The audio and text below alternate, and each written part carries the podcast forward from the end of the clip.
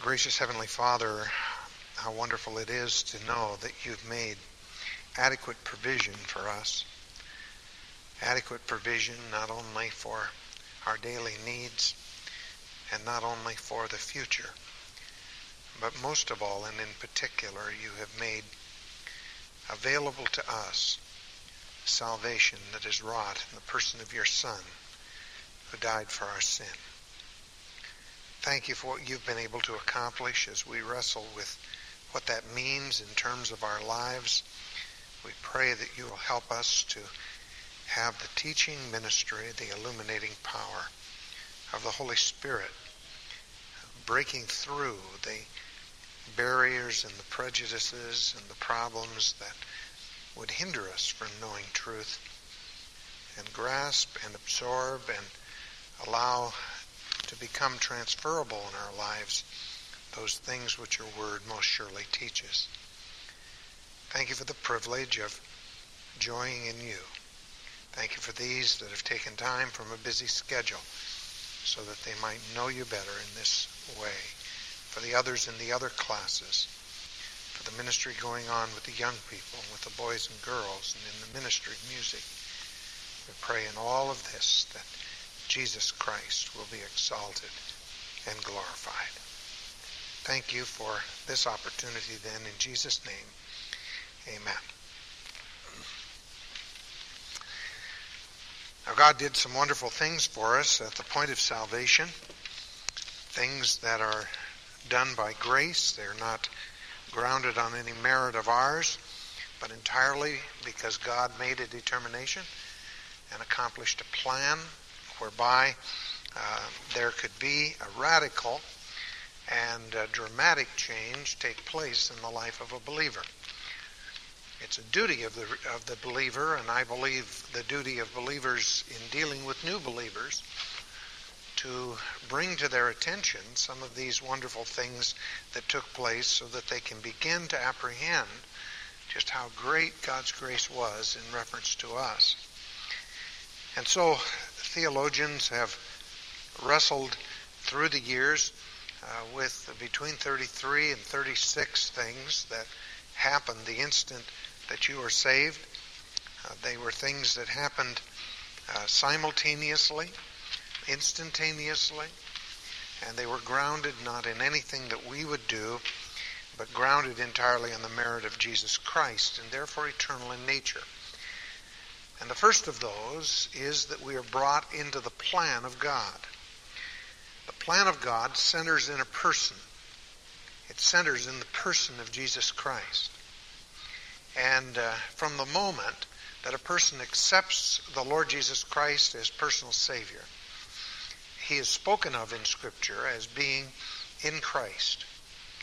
And he's spoken of in Scripture as being a part of that eternal plan that God that God had before the foundation of the earth. And therefore, it's the first of these wonderful things that God has done for us. Several things are involved.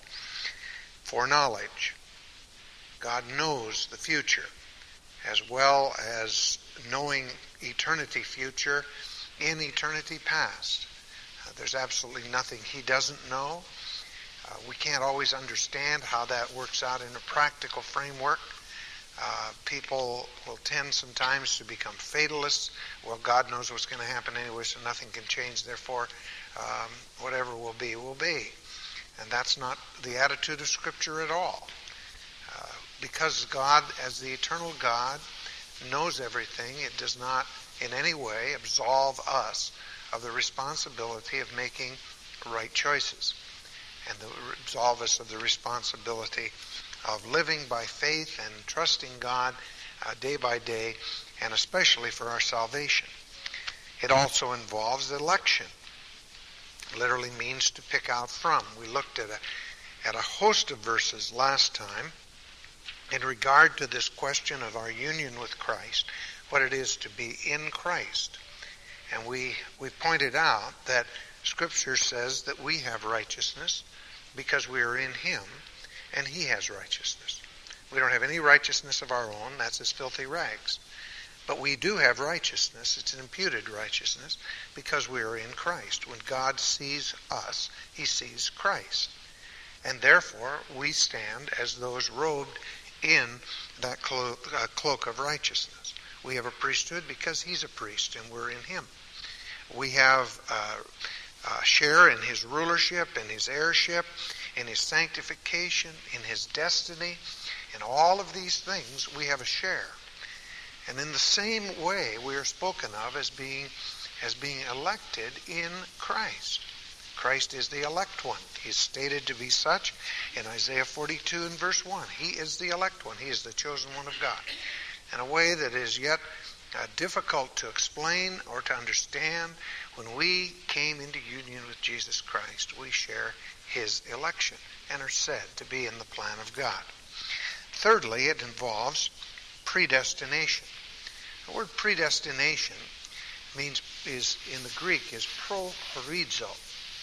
Now, horizo is the horizon. All right, per, uh, horizo has to do with with marking out. The, the horizon marks out uh, the limit of our sight uh, as we, we look on a clear day across uh, the Pacific. Uh, we, we see the horizon. The sun goes down and it delineates it even more uh, because, it, in a sense, with that kind of light behind it, it's marked and you can see the limit of, of, of human sight as far as uh, the horizon is concerned. That's the word horizon. It means to mark out. And the marking out uh, is not the marking out of the earth, but rather the marking out of the eternal plan of God. And pro means before. So it's something he marked out before.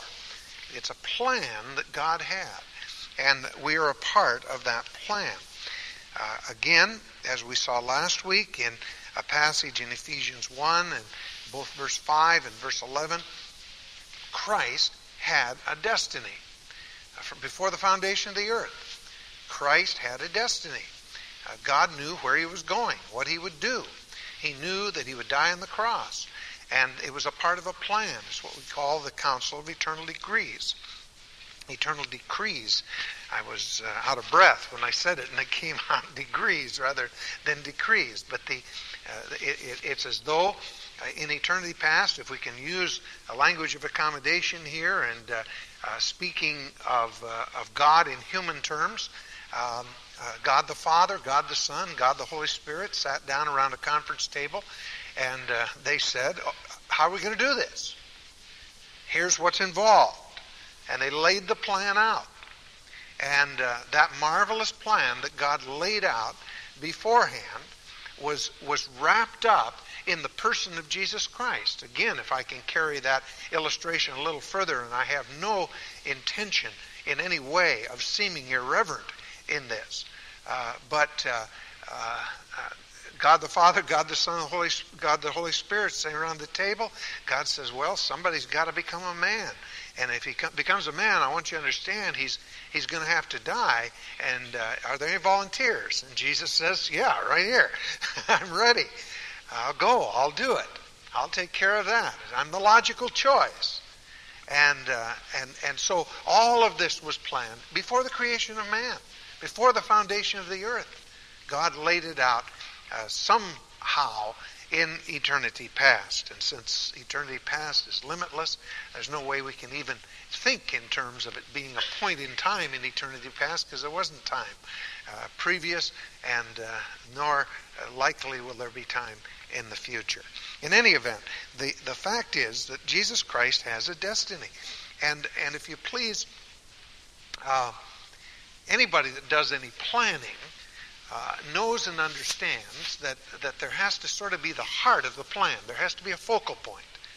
Uh, when they built the Alaska pipeline, uh, uh, one of the fellows who was involved in the planning of that, some of you know him, Jim Halcomb, uh, he went up there and he's an expert on this uh, procedure and review technique, procedure evaluation review technique. He used to be here at Valley Church. And he went up there and they had a war room and uh, and and and they took uh, a, a, a, particular project that was in shambles when he came in, and they put it on schedule and finished the pipeline. Uh, it's been estimated that if they hadn't, he and his people hadn't come in there, uh, that it, they'd still be trying to build it.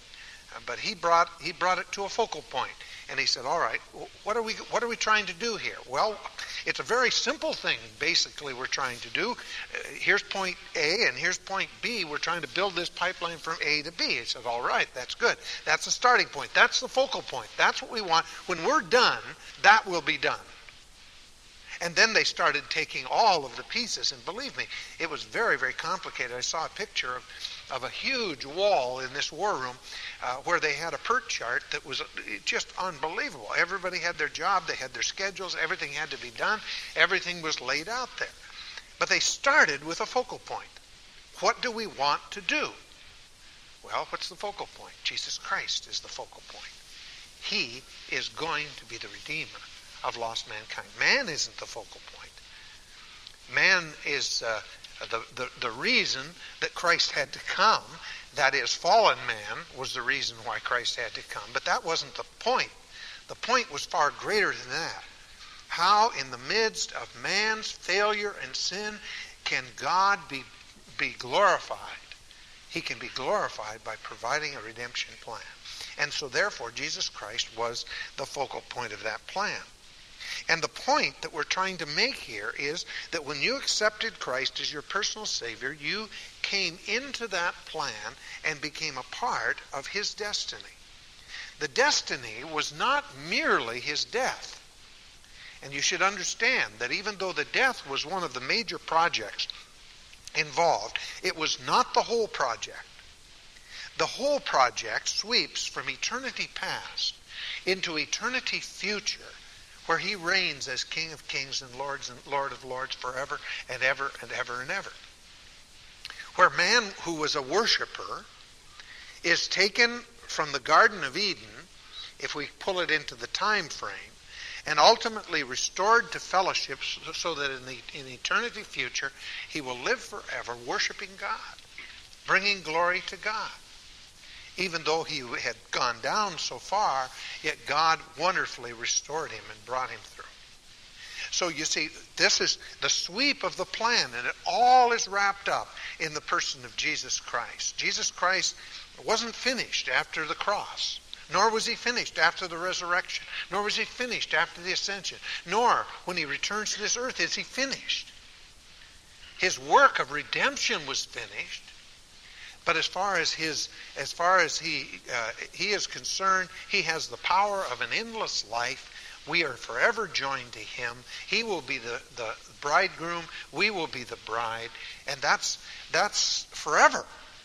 And so it's all in all wrapped up in Jesus Christ. And being in Christ, we share his destiny.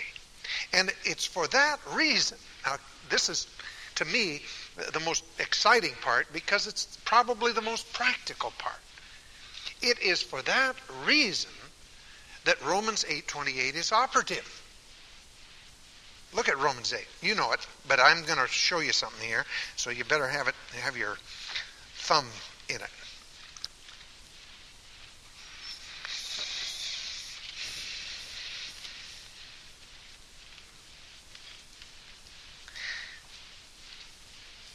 right, verse 28. And we know. We may not know, verse 26, how we ought to pray, but we do know that God causes all things to work together for good to those who love God, to those who are called according to his purpose. God somehow, through a miracle, is able to take everything that happens in the life of the person who is in the plan of God, everything in his life, and cause that ultimately to be a part of the fulfillment of that ultimate goal of the glory of God. Now, that's why it says the word of proof of this, and the, the little uh, preposition here, peri, is, is given right away. After it says that, it says, Let me prove it to you. Whom he did foreknow, he also predestined to become, and I might say to ultimately become, conformed to the image of his Son, that he might be the firstborn among many brethren. Now, beginning to see the picture. The reason all things work together for good to those that love God, to those that are called according to his purpose, is simply because God, on one hand, is able to, uh, with the person in the plan of God, able to bring about result from even bad things that ultimately are going to issue in the glorification of God. But not only on that side where God will be glorified, but there's something else. God wants us to be conformed to the image of His Son. Everything that takes place in your life, no matter how bad it may seem to you, everything that takes place in the Christian's life has a twofold purpose Godward and youward. Godward, that He might be glorified. So Paul had a thorn in the flesh. Why? So that God might be glorified. But how about Paul? Well, because he was more effective for God and accomplishing the goals and being made more like Christ and more, in his case in particular, more humble and uh, more effective because of that problem than he ever could have been without it. So on the Godward side, it's to the glory of God. On the manward side, it's because he is using every circumstance to make you more like Jesus Christ. Now, we, we don't see life like that. It's awfully hard for us to, to think in terms of the daily humdrum routine and the things especially that we don't like that happen this very day and say, you know, God is using this to make me more like Jesus Christ. That bad phone call you got, or that bad uh, e- experience that you had with a neighbor, or the, the, the ticket you got, or the, the car that you wrecked, or, uh, you know, I, I don't know what happened to you today. I haven't had a chance to talk to you. But uh, things happen, some of which you didn't understand. But you may not understand that, nor did God ever say you had to understand that. But you count it all joy when you fall into diverse temptations. You, you live above the, the, the world. Why? Because He is taking those circumstances and in a way that you never could understand, even like the disciples didn't understand the death of Jesus Christ. That had to be one of the worst experiences of their day. I'll tell you that. Right now, they didn't understand it, but it issued what? In, first of all, glorifying God. And then, as well, as far as they were concerned, it gave them the opportunity to be brought into conformity to the image of Jesus Christ. So that Paul later on could say, that I may know him and the power of his resurrection, the fellowship of his sufferings, being made what? Conformable unto his death. He, he didn't want anybody to nail him to the cross, but when he saw the issuing of good out of what happened in the death of Christ, he wanted to have a share of that in any way God wanted him to. If it meant death, well, fine. For to me to live is Christ, to die is gain. You see? Now, uh, the optimistic Christian is always the one who knows he's in the plan of God. He knows that God works all things together for good he rests on the fact that God makes no mistakes. He's too wise to ever use poor judgment. He's too loving to ever do anything that really will harm us. He's too powerful to be caught off guard. There's no reason in the world to ever doubt but what God knows what he's doing. And when you sin and he boxes you around the ears a little bit, Sure, it's corrective. Sure, it's to get you back on track. But it's also designed by God to make you more like Jesus Christ. And when you do good in it, backfires. Again, God will be glorified in it, but at the same time, you're going to grow to be more like Jesus Christ if you respond to it. No chastening for the moment the writer of the Hebrews said, seemeth joyous but grievous, nevertheless what? Afterward. It yields the peaceable fruits of righteousness or right living unto those that are exercised by it. The thing that short circuits this, and it doesn't short circuit God's plan, what it does is delay you in your misery. Uh, when when you when you have when something happens to you and you chafe under it, I'll tell you something. God's not going to fail. If you know Jesus Christ is your Savior tonight, He's going to make you like Jesus Christ. He's, he's not going to fail in that. And uh, He's going to work on it until you breathe your last. And when you breathe your last, you're going to go to glory. And in an instant of time, when we see Him as He is, we're going to be made like Him. God's not going to fail. He'd like to do some of the uh, the rough work down here and uh, make it a little more comfortable at the judgment seat of Christ. And so he does that. But when you chafe under it, you delay. You're like the people of Israel. They came up to Kadesh Barnea. Now, do you have any doubt in your mind that the God who said, I'm going to take you out of Egypt and I'm going to put you in the promised land, was going to get them into the promised land? There should be no doubt in your mind, we got 2020 hindsight. But there was lots of doubt in their mind. And they begin to chafe under everything that God did. God said, Hey, I gave you these 10 tests. And the reason I gave them is so that I'd see whether or not you trust me. At the end of the time, that 10th test, when they refused to go into the land when God ordered them to, God said, Fine, I don't need you. I'll take the next generation. I'm going to get I'm going to get my people into that land. 40 years to me, big deal. So die in the wilderness. That's fine. You know what that was? That was just marking time. Imagine living life knowing that there'll never be any progress beyond this point. now, that's a physical, earthly illustration, and there can be a terminus to it because 40 years was that probation period.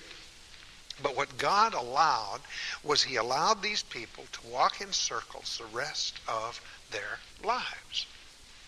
And when they stood before God, you can be sure they were held accountable for their waste of time. Why? Just simply because instead of learning and growing and moving ahead, they were content to die. And a lot of Christians like that, unfortunately, because they will not learn this lesson. They do not believe they're in the plan of God. They believe that somehow or another God fouled up on me. Things aren't going the way I want them to. Absolutely. That's a part of God's plan. God's plan is to is to rub against so much of what you think you want. Just like with a child, you know, I, I when I was a child, I had I had a, a, a little bit of a problem because I had a, an agenda for my eating habits that didn't agree with my mother's. And the one edge that I had was she generally gave us milk money we didn't have a cafeteria in our schools in those days. We had a little bag lunch and milk money. Now, I like milk, but I can get lots of milk at home. Milk at school? No way. Candy, that's the thing. And there was a very convenient store a few blocks from the school, and we had to walk right by it, you know. And uh, so we always walked by it, and, and bubble gum and all the rest of it, you know. And my mom never knew for a long time until my teeth got rotten that's why I have teeth that's like stars that come out at night. I've had te- I've had false teeth since I was a senior in high school because of my disobedience.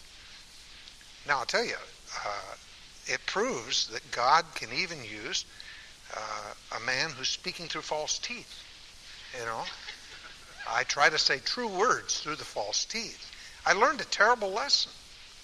Uh, there are a number of incidents that I could give you in my life that taught me the lesson that I had to learn. And a lot of it had to do with teeth and toothaches and a lot of other things. But you understand that that we may set the agenda for our life. That doesn't mean what you have planned for your life is anywhere close to what God knows is best for you. And so therefore we need the knocks and the difficulties and the problems of life in order to, to shape us up, in order to conform us to the image of Christ. God does some. You know, we get the idea with so many of these folks that have had moral falls. I I've heard some comment on it in this vein. They've, they've talked about the tragedy of, of this tarnishing God's uh, reputation, which is correct. There's no question. It's caused the enemies of the Lord to blaspheme. But then they go on from there in, with this sort of regret that that uh, maybe if maybe if it hadn't been such a public figure and such a public uh, you know it's a terrible thing that a public figure has to fall. A lot of people commit adultery, but when somebody like this commits adultery, it makes a big deal. You want to know something? God doesn't care whether he's famous or not. God doesn't care whether the whole world is watching or not. He did not hide David's sin. He made it known. He made it known. God made it known. Nobody else would have known except Bathsheba herself and David. But God made it known. Why? Because God's more concerned about conforming David into his image than he is whether or not he has a good reputation or whether or not he's influenced a lot of people. And God will, will, will, will take some times when a person is, is uh, walking along and content and everything's going well, God will pull the rug out from under you and you say, God, my life was so neat. Everything was going so well. And now everything's got, uh, you know, God's not really interested in whether your life is neat. He's really concerned as to whether it's holy. See? It's hard for us to understand that. I, deal with people all the time that come in and they, they think that, that they have a God given right to be happy. It really doesn't matter how many other people they make happy, uh, make unhappy in order to get happy. But they've got a God given right to be happy. My happiness becomes their God. And guess what? God messes up people's happiness all the time.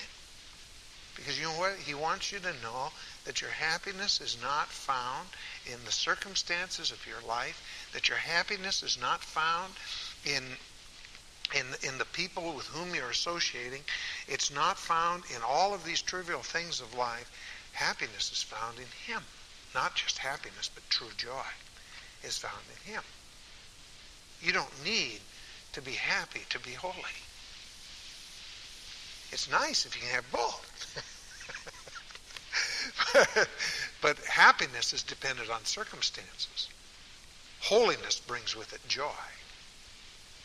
And it's, it's, interesting to me to hear the terminology David used in uh, Psalm 51 as an example, where he's praying his great penitential prayer. And he says to the Lord, Restore unto me the joy of my salvation. He wanted the restoration of the joy of his salvation. He wasn't just asking for happiness. In fact, he already, in that song, makes it very, very clear that he, he doesn't deserve any more happiness after what he's done. But he wants the joy, because the joy is the is the better commodity.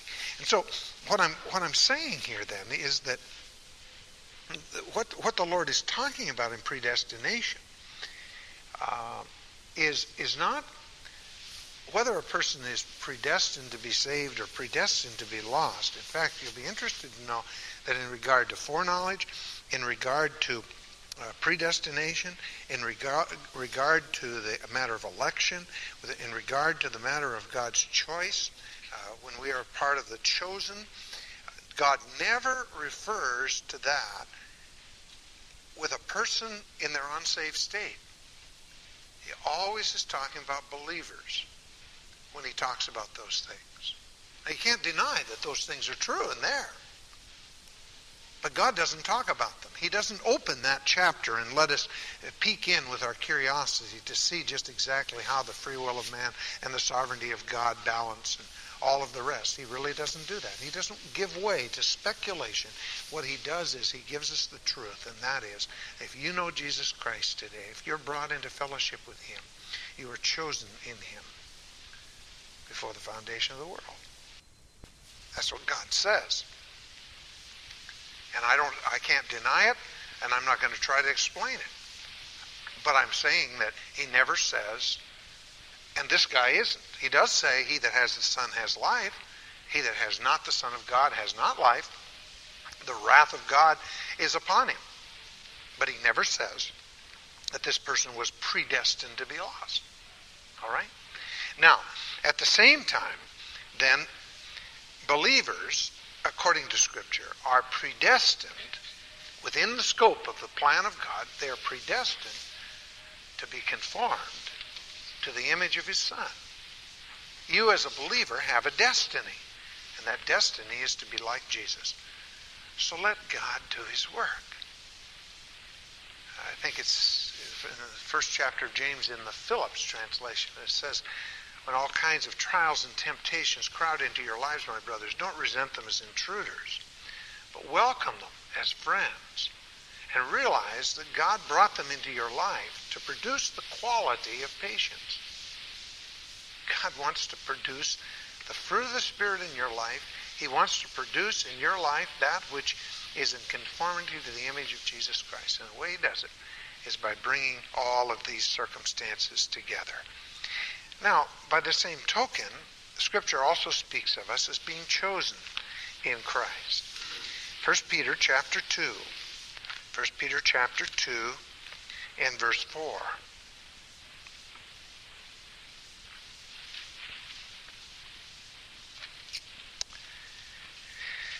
And coming to him as a living stone, rejected by men, but choice and precious in the sight of God.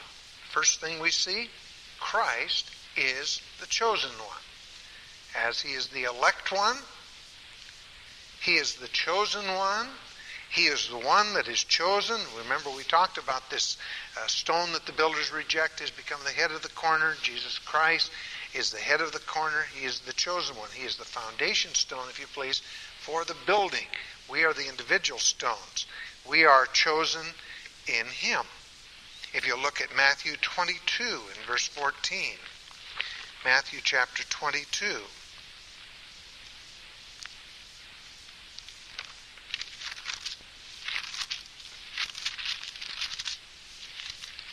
And verse 14. Here Jesus Christ says, There are many called but few are chosen. Not everyone is chosen. Ephesians chapter 1 verse 4. He is the chosen one. Not everyone is chosen. But in verse 4, it says in verse 3 Blessed be the God and Father of the Lord Jesus Christ, who has already blessed us with every every spiritual blessing in the heavenlies. Notice, in Christ.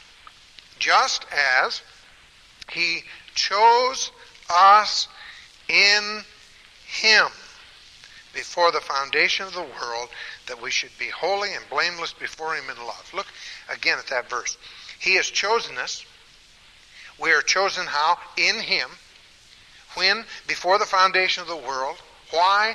That we should be holy and blameless before Him in love.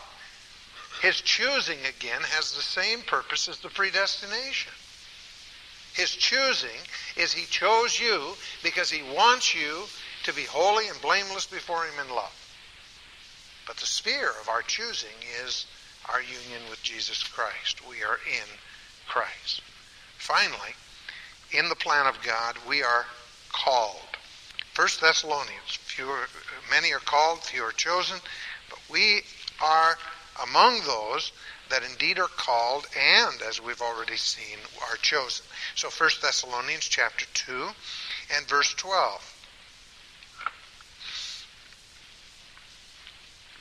Paul is speaking here of his relationship with them as a father.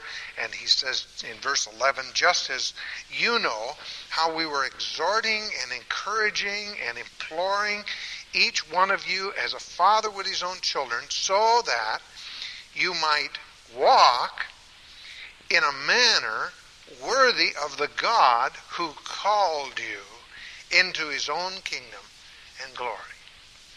God called you. The call of God upon the life. And we were called into, not only in His Son, but we were called into His kingdom and called into His glory. Go over 1 Thessalonians chapter 5 and verse 24.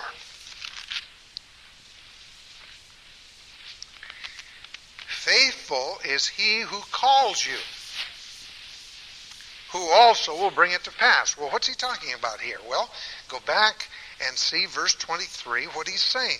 Now may the God of peace himself sanctify you, that's the word for holiness, be set apart, to be different, if you please, sanctify you, not just partially, but entirely prayer that he has is that as we are progressing in our scale of Christ likeness, as we are progressing in becoming more and more blameless before him in love, as we are progressing in our holiness, that that might be made complete. Ultimately, it will be when we see him face to face. But he says he wants them to be completely set apart, completely different, completely linked to him in holiness. And may your spirit and soul and body, his prayers also, that the, the tripart man will be preserved complete without blame at the coming of our Lord Jesus Christ. Faithful is he who called you, who also will do it. God is going to accomplish that. Ultimately, we will be physically before him in a resurrection body. Our souls, our spirits, cleansed by the blood of Christ, cleansed by the, the power of God, cleansed by by the purification that comes because we'll be we will we will have a, a resurrection body like his because the, the blood of Christ shed on the cross of Calvary has been a totally, completely, and absolutely sufficient sacrifice so that we can be presented as, without spot and wrinkle before Him, blameless for all of eternity. He is faithful. He's going to do it. Now, I, I have to admit, you know, you, I look in the mirror sometimes and I think, you know, he's, it's coming slow. you ever think that? It's coming slow. I wish I was more like Christ. There's so many times where you lack wisdom and you go to the Lord and you want so desperately to do the right thing. Yet you're so cluttered with so many things that would tend to have you doing the wrong thing. And you blow it. You don't want to. You want to be like Christ. You ask yourself a question, Lord, why didn't you just do it instantly? And have a bunch of little Christs running around Valley Church. Wouldn't this be a happy place? Well, it would be. But there's something to be said about the struggle. Even Christ learned what it was obey, to obey by the things that he suffered. Having to, to face in eternity past, Christ with the Father never had to face a question of obedience or disobedience. Never. It was, they were so united uh, and perfect, holy, complete. Christ, when he came physically to earth, was still perfect. He did not allow temptation to take him. He didn't ever sin. He was holy, harmless, undefiled, separate from sinners, totally and completely. Yet he was tested in all points like as we, yet without sin. And so before he became a man, he could never say, I obeyed you, God. But when he became a man, then he came into this new category, being able to say, God, I was obedient. And he learned what it was to obey by the things that he suffered. You do too. The problem is we, you know, we make it 50-50, huh? Working on, working on making a 60-40. takes longer. And we have all these foibles and faults and failures along the way. But will you try to understand this? You came into a wonderful plan. God called you into himself. You are chosen in him before the foundation of the, of, of the world. He predestinated you to be conformed to the image of His Son. He has elected you, picked you out from among others. And He knew it all the time. He knows what He's doing, and you're in His plan. I hear people sometimes talk about God's plan for them. And I want you to understand that I believe sincerely with all of my heart that God, within the scope of that plan, has a specific plan for your life that is good and acceptable and perfect. And those things differ with each individual. And I'm making an assumption tonight that in the plan that God has for you as an individual, He brought you here tonight. And that He will suit a blessing to your need because you are obedient as He's leading you along. And I, it's just one of those things which uh, I can never judge whether at any given moment you're being obedient or disobedient unless you're violating a clear command of Scripture. But in terms of how you run your schedule and what you do with this and what you do with that, yeah, I can't know that. You can know. I can know for myself. I know whether I'm obedient or not. And if I'm disobedient, I'm sinning. I got to deal with it as sin just as you do. But the fact is that that God has an individual plan for your life. And that is a big part of what God wants to accomplish through you.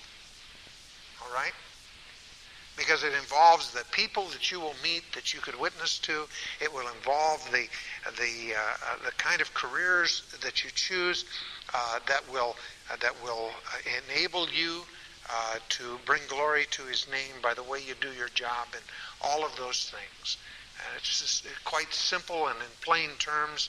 some people are are called within the scope of that plan to go to the mission field and be a missionary there, and some others are called to be missionaries right here, uh, working at an 8 to 5 job and uh, serving in the church and all of the rest of it. And it's not a matter of degrees or anything else. Each one is individually called of God to do a particular thing. But that in itself, and I want you to understand this, not exaggerate what I'm saying, but grasp it if you can. That plan that God has for you as an individual is paled into insignificance compared to the plan that He has for you in Christ, that you might be made like Christ, that you might ultimately bring glory to God as one who reflects His image. That plan that God has for you is absolutely phenomenal. And we are privileged to be a part of it. Now, that then brings us to the second of these. We spent probably too long on the first one, but we had to get warmed up the first week and then uh, got about half of it last week. And uh, well, we won't spend that long on each one of these things. But the second, in addition to being in the plan of God, the Scripture tells us that at the instant of salvation, at the moment you accepted Christ, you were reconciled. You were reconciled. Now, the word reconciled is the word katallasso. If you want the spelling, K-A-T-A, and then two L's, A-S-S-O. Katallasso. Um, the, the, the term simply means to exchange or to change. And uh, the way it was used in secular Greek and the way it is then enhanced in a very special way in the New Testament is that there's a change from enmity to friendship.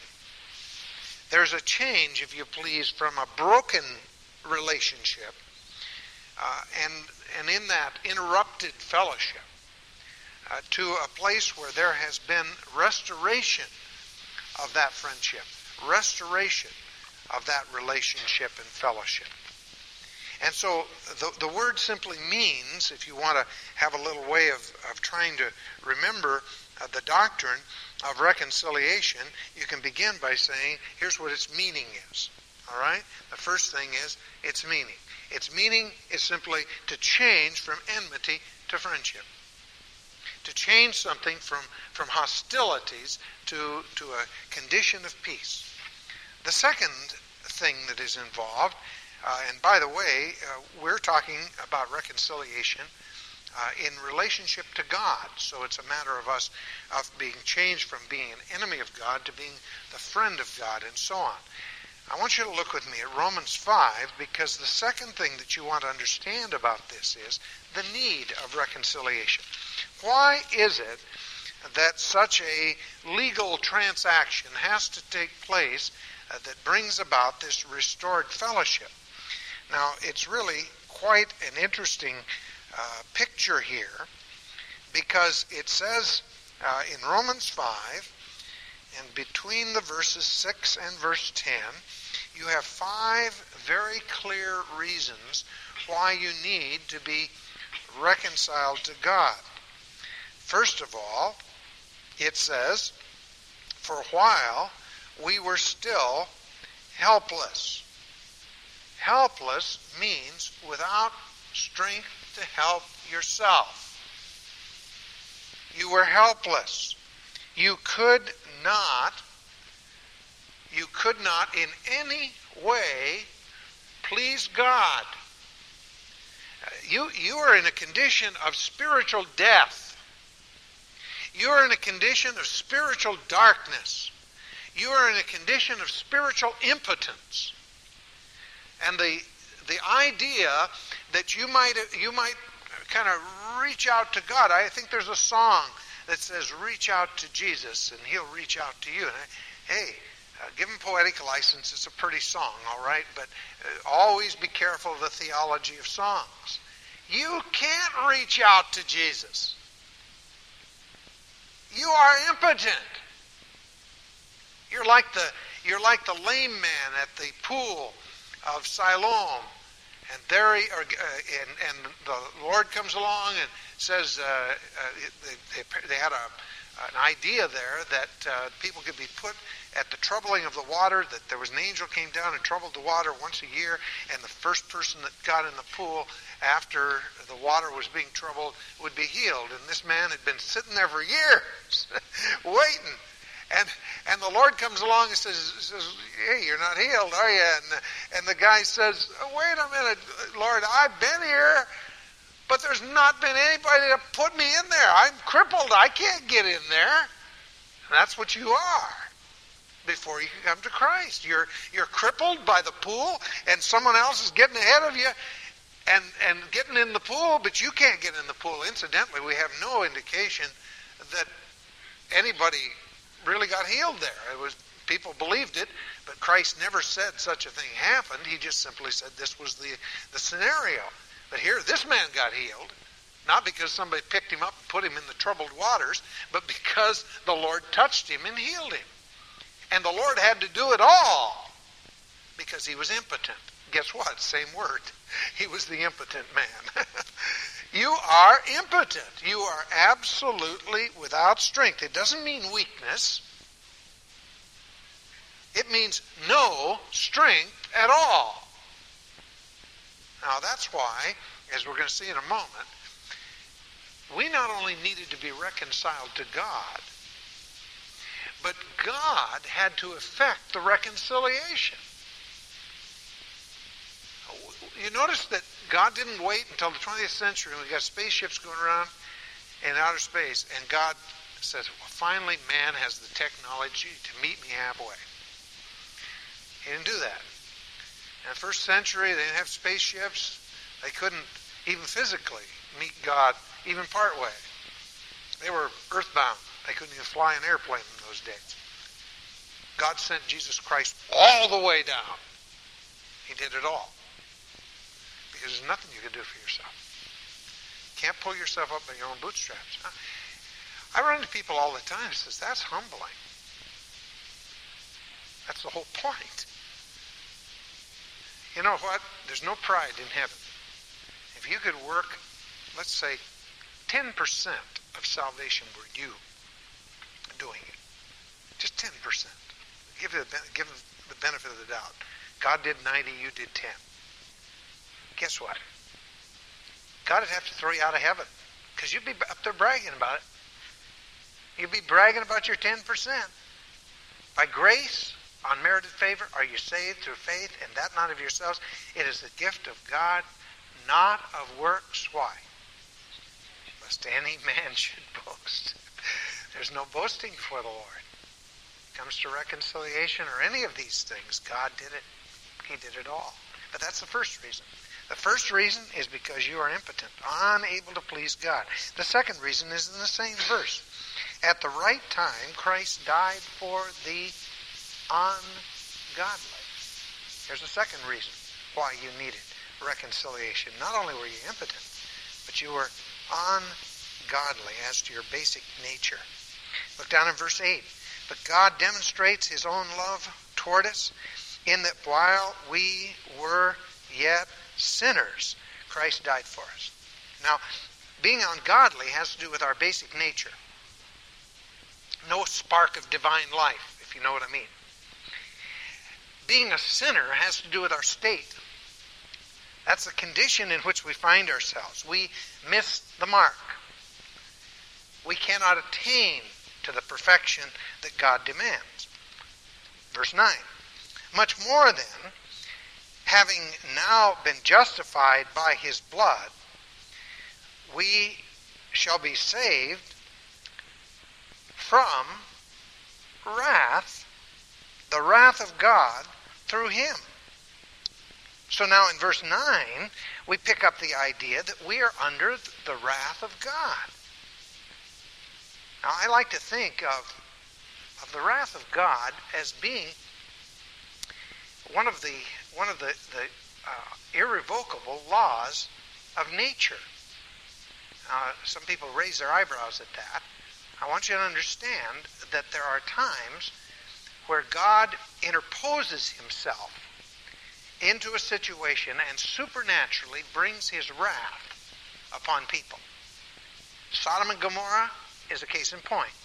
The flood is a case in point, where God wiped out huge populations because they were sinful, and God zapped them. All right? So I don't want you to think I don't believe that God zaps people, but I don't believe God zaps people as often as some would like to believe. Because what God does is He builds into sinful acts certain built in consequences that are as surely His wrath as if God zapped them with fire and brimstone. Sexual sin is a case in point. Wherever throughout history there has been a predominance of sexual sin, there has been social disease that has wreaked havoc on man. And God doesn't stand up in heaven and say, I'm going to get that guy. No. He builds up, he builds into the adulterous act and the immoral acts of men, he builds into that certain consequences, sure as the world. It's like the law of gravity. I will guarantee you, you go to the top of a 10 story building and you jump off. You may be sorry halfway down. But I got, I got news for you. You're still going to get killed. When that ground hits you, and by the way, it's really not the fall that hurts you. No one has ever died from the fall that I know of yet. It's the sudden stop at the bottom that gets you. And that's the wrath of God. Because he said, what goes up must come down. If you step off into space, this is his law. You step off into space with nothing under you, without wings and without an umbrella or something else, you're going to fall down at a certain speed which can be calculated by the physicists. And, and, and, and when you hit bottom, smash. That's the law of nature. You can't get away with sin. Be sure your sin will find you out. It's going to catch you. The soul that sinneth, it might die. Is that what Scripture says? No. The soul that sinneth, it shall die. Satan uh, tried to con Adam and Eve and did a pretty good job of it. Eat of this tree and you won't die. Well, for the moment it seemed like that was true. They ate of the tree and they didn't die. But they began to die. There was a consequence in partaking of that fruit that, in, that, that brought about both physical death which is inevitable for all men. Because it's appointed unto man once to die, and after that the judgment. And spiritual death, which was separation from God. You just can't get away with it. And the reason we need reconciliation is because we, being sinners, are under the wrath of God. The built in consequence of sin is death. The wages of sin is what? Death. But the gift of God is eternal life through Jesus Christ our Lord. And the spiritual death involves the wrath of God and involves the judgment of God. So we are under condemnation. Number 5 in verse 10. For if, first class condition, a fulfilled condition, since while we were enemies, there's another category. We are not only impotent and ungodly and a sinner and under the condemnation of God, but guess what? We are God's enemy. We have made ourselves enemies of God because of our sin. And that has to do with the whole scheme of the restless activity that we have that is contrary to that which God has in mind for us. So the first thing is its meaning, katallasso, to change or to change from enmity to friendship. Its need, because we're impotent, ungodly, a sinner under condemnation, and enemies. And its scope. That's the third thing. The re- scope of this reconciliation. I want you to see again, as I mentioned just a moment ago, but we're not going to do it tonight because we just ran out of time. So we are going to go and let you let you run off, and we'll talk about its scope next time. Let me just finish the sentence I was going to make. You are reconciled by God, and you are reconciled to God. God not only took the initiative, but He brought us not to someone else, making us be reconciled with someone else. He brought us to Himself, reconciling us to Himself, and doing all the work, doing it by the work of Jesus Christ on the cross.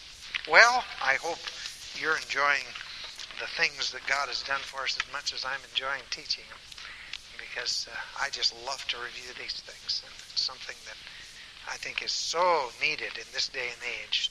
So the more we understand of our salvation, the more effective we'll be, not only in witnessing to others, but in terms of living a Christian life in victory. Thank you, Lord, for what you're doing in our lives, and especially for what you're doing right here. Just pray now that you would undertake to bless in a wonderful way in regard to just coming to grips and to understanding these things. Thank you for what we know you're going to accomplish, to the praise and the glory of your grace. And we'll give you thanks in Jesus' name. Amen.